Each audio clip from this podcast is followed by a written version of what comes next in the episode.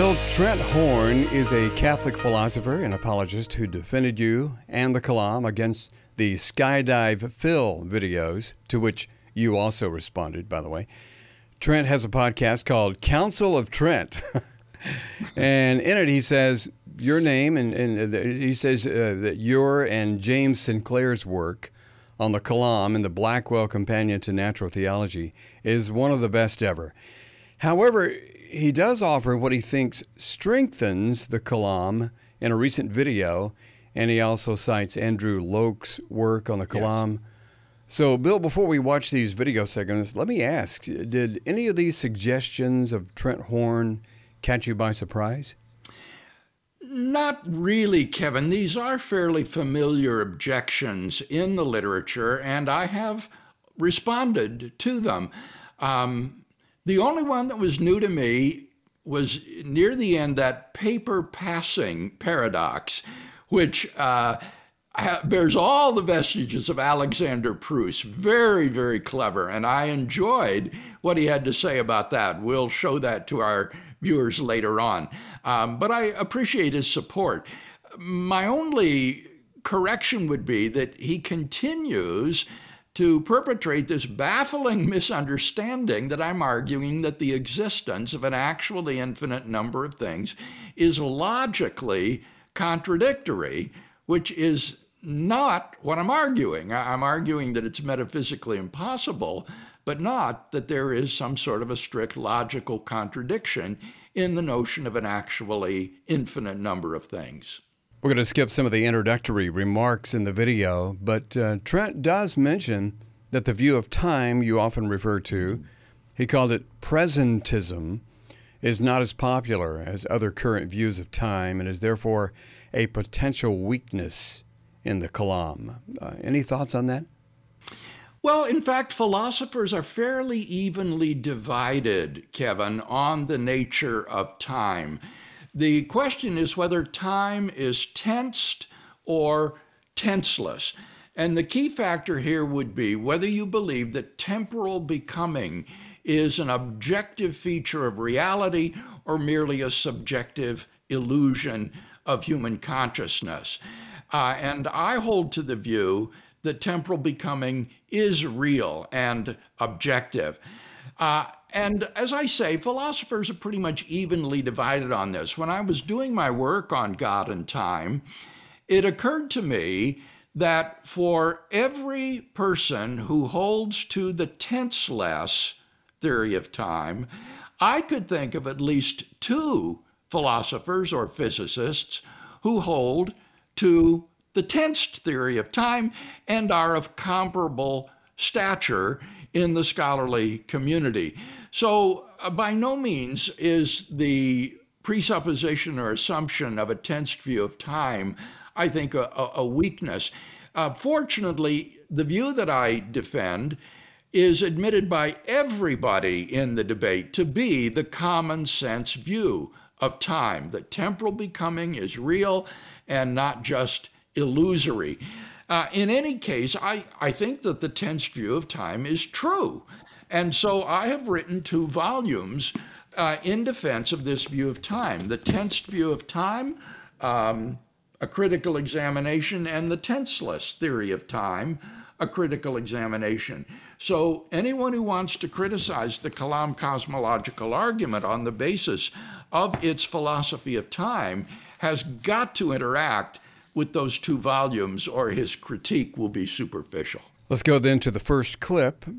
Uh, here, Trent has introduced your use of Hilbert's Hotel as an illustration, but talks about other thought experiments that you use, and then he begins to make his case for revisions. Let's check out clip number one. Craig also uses infinite libraries and infinite collections of baseball cards, but they all make the same point.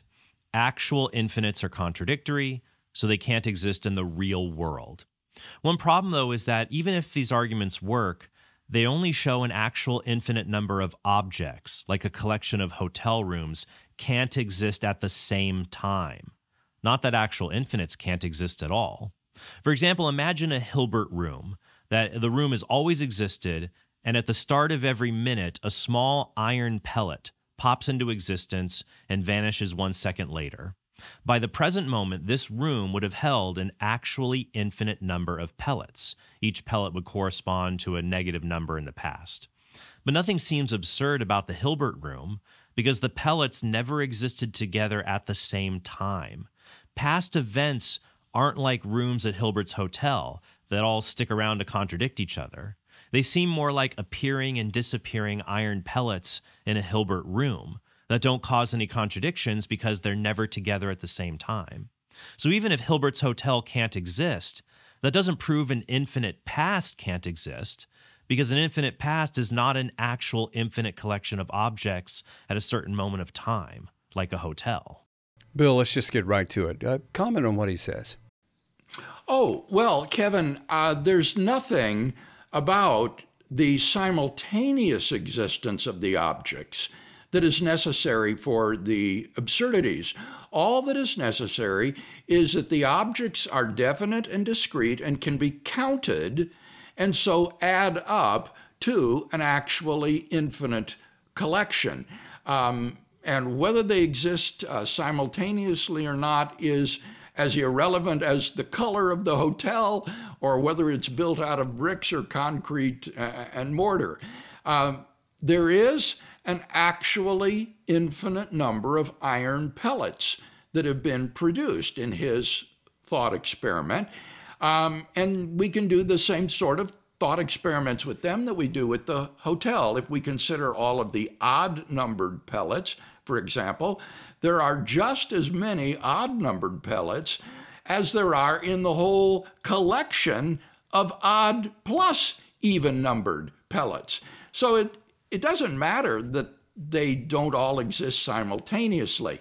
Uh, in any case, uh, what you can say is that suppose the pellets don't disappear. Suppose the pellets just pile up outside the hotel. By now, how many pellets will be out there? Well, there will be an actually infinite number of coexisting pellets.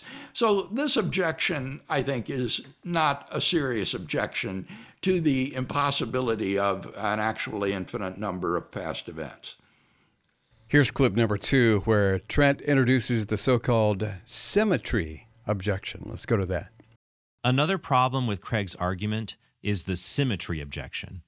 Basically, if a beginningless past can't exist because it contains an actually infinite number of past events, then an endless future can't exist either because it also contains an actually infinite number of future events.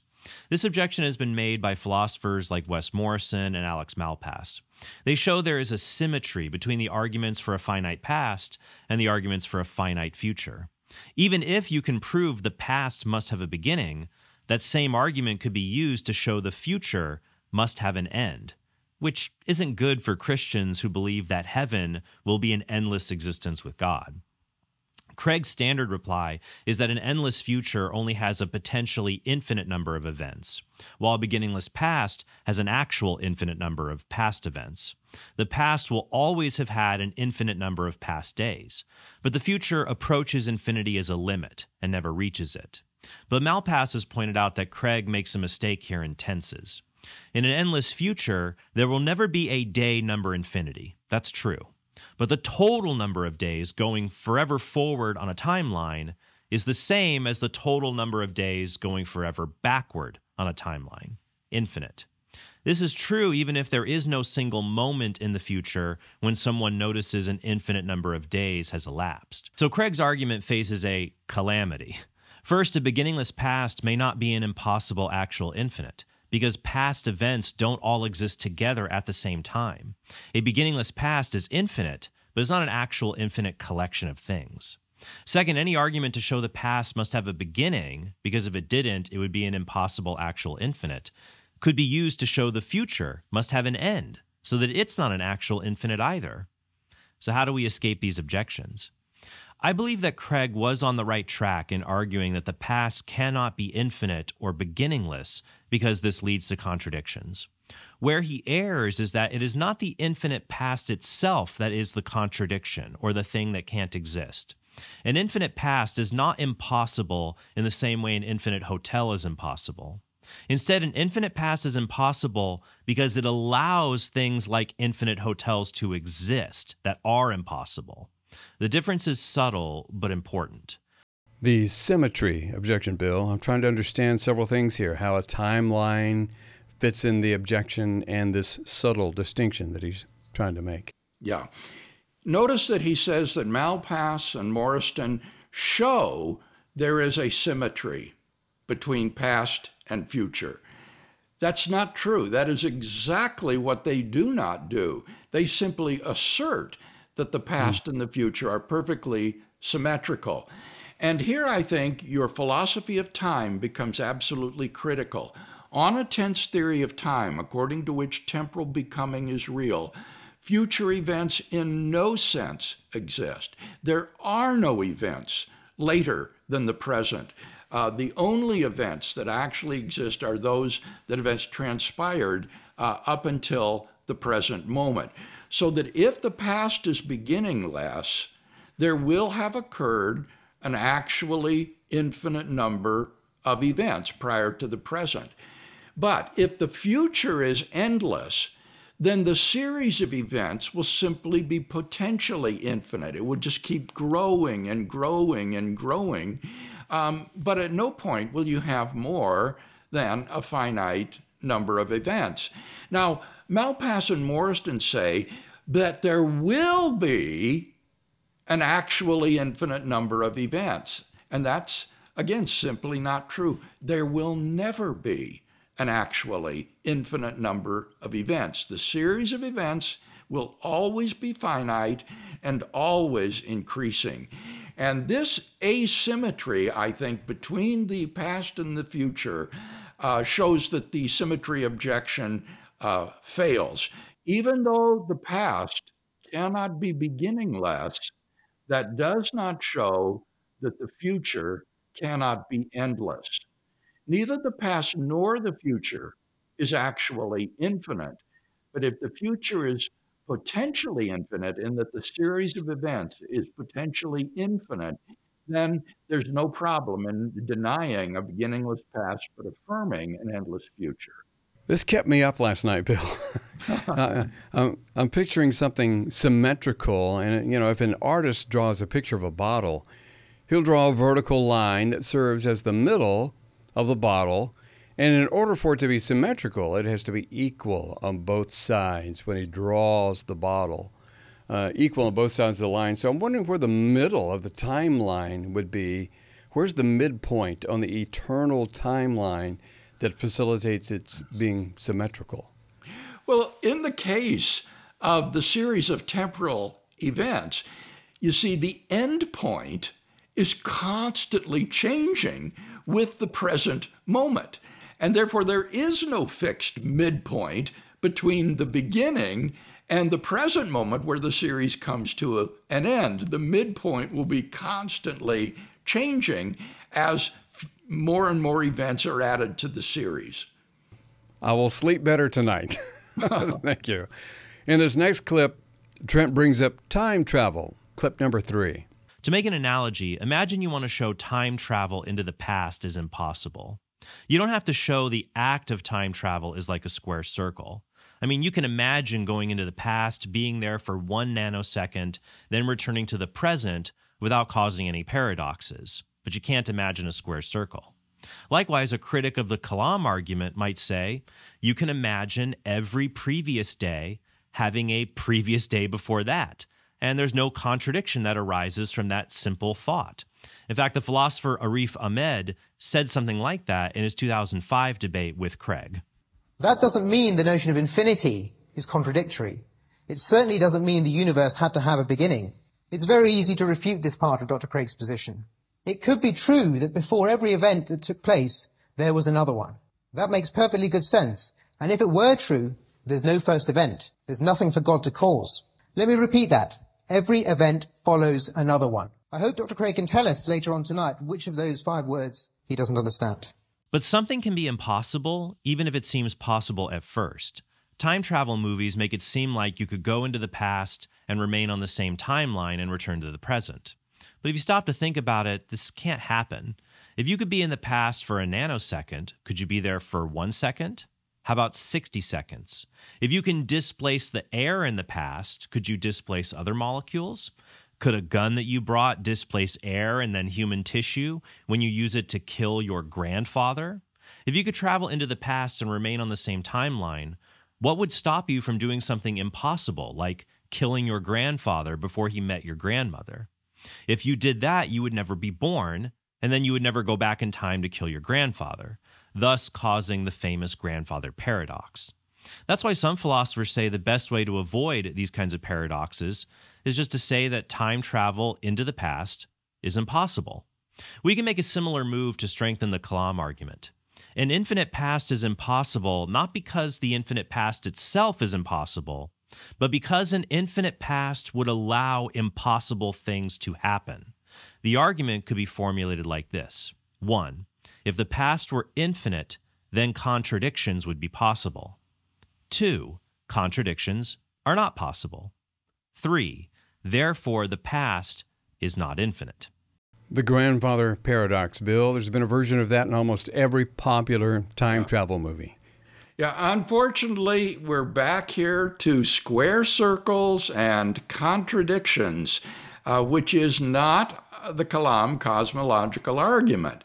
Uh, now, I agree with Trent that the paradoxes of time travel do make huge problems for the metaphysical possibility of time travel. But time travel is metaphysically impossible for a much more fundamental reason, and that is once again related to the objectivity of temporal becoming and the tensed view of time. Namely, when the time traveler suddenly appears in the present, Ask yourself, where did he come from? Future events do not exist. There is no time machine from which the time traveler could have um, pulled the levers and entered our present moment. At the time that the time traveler appears in the present, he and the future time machine are nothing, they are unreal. And therefore, time travel on a tense theory of time would involve something coming into being from nothing. Uh, and therefore, I think time travel is metaphysically impossible um, because of the tense theory of time. And as I say, the Kalam cosmological argument, as I defend it, is predicated upon such a tense theory of time. And we've seen how that ruins the asymmetry objection as well. Next, Trent brings up the effects of an infinite past versus the past events themselves. Clip number four. In order to bring out the impossible effects of an infinite past, the philosopher Andrew Loke asks us to imagine a Hilbert's Hotel that is built at the rate of one room every year, and that each room is equipped with a device that creates an immortal guest who then checks into the hotel. Oh, and if you think the whole Hilbert's hotel thing is silly, it doesn't say anything about whether the past can be infinite, we can change the example to make it more realistic and boring. You could do something like imagining an indestructible iron pellet pops into existence once every 10 to the 500 years. That's a one followed by 500 zeros. In that amount of time, you'd think anything could happen, right?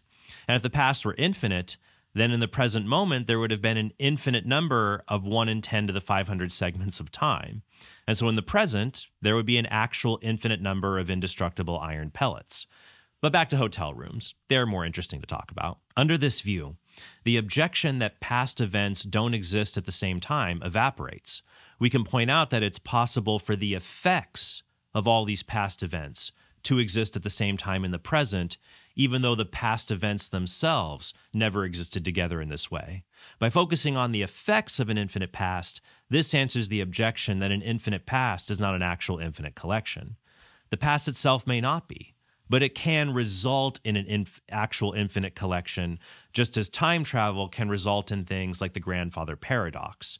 To prevent both paradoxes, it's best to conclude that the past cannot be infinite and you can't travel to the past from the present. Loke's modified version of Hilbert's Hotel preserves the essence of Craig's claims about the impossibility of an infinite past, but it escapes common objections to it by focusing on the impossible effects of the past rather than the past itself being impossible. We're getting to the crux of his podcast here, Bill. Uh, that is the effects versus the events. Yes. In fact, Thomas Aquinas gave a very similar illustration to Trent's illustration of the iron pellets piling up. Uh, Thomas Aquinas talked about a blacksmith working from eternity past, and he periodically breaks his hammers as he's pounding in his blacksmith shop.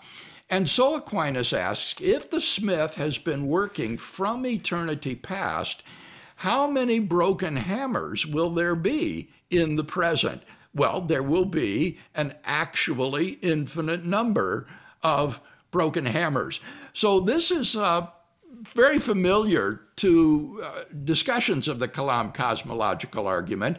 Uh, there's no reason to have the things disappear in the past. They can pile up in the present, and that makes it very clear that we're dealing with an actually infinite number of things.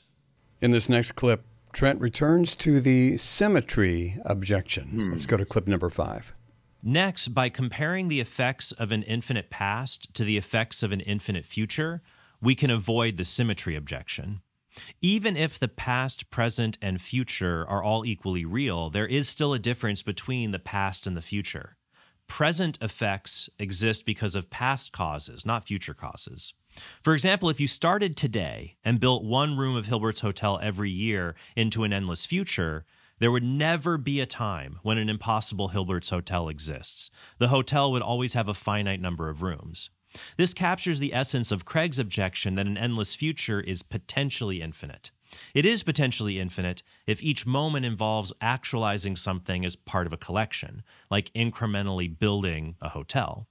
But paradoxically, if Hilbert's Hotel had been incrementally constructed in the same manner every year from an infinite past, then at every point in the past, there would be an infinite number of rooms that cannot exist. Just as at every moment in an infinite past, there are an infinite number of moments that precede every past moment. The symmetry is broken when we see that in classical causation, causation flows in one direction, from the past into the future. Does that answer it, Bill?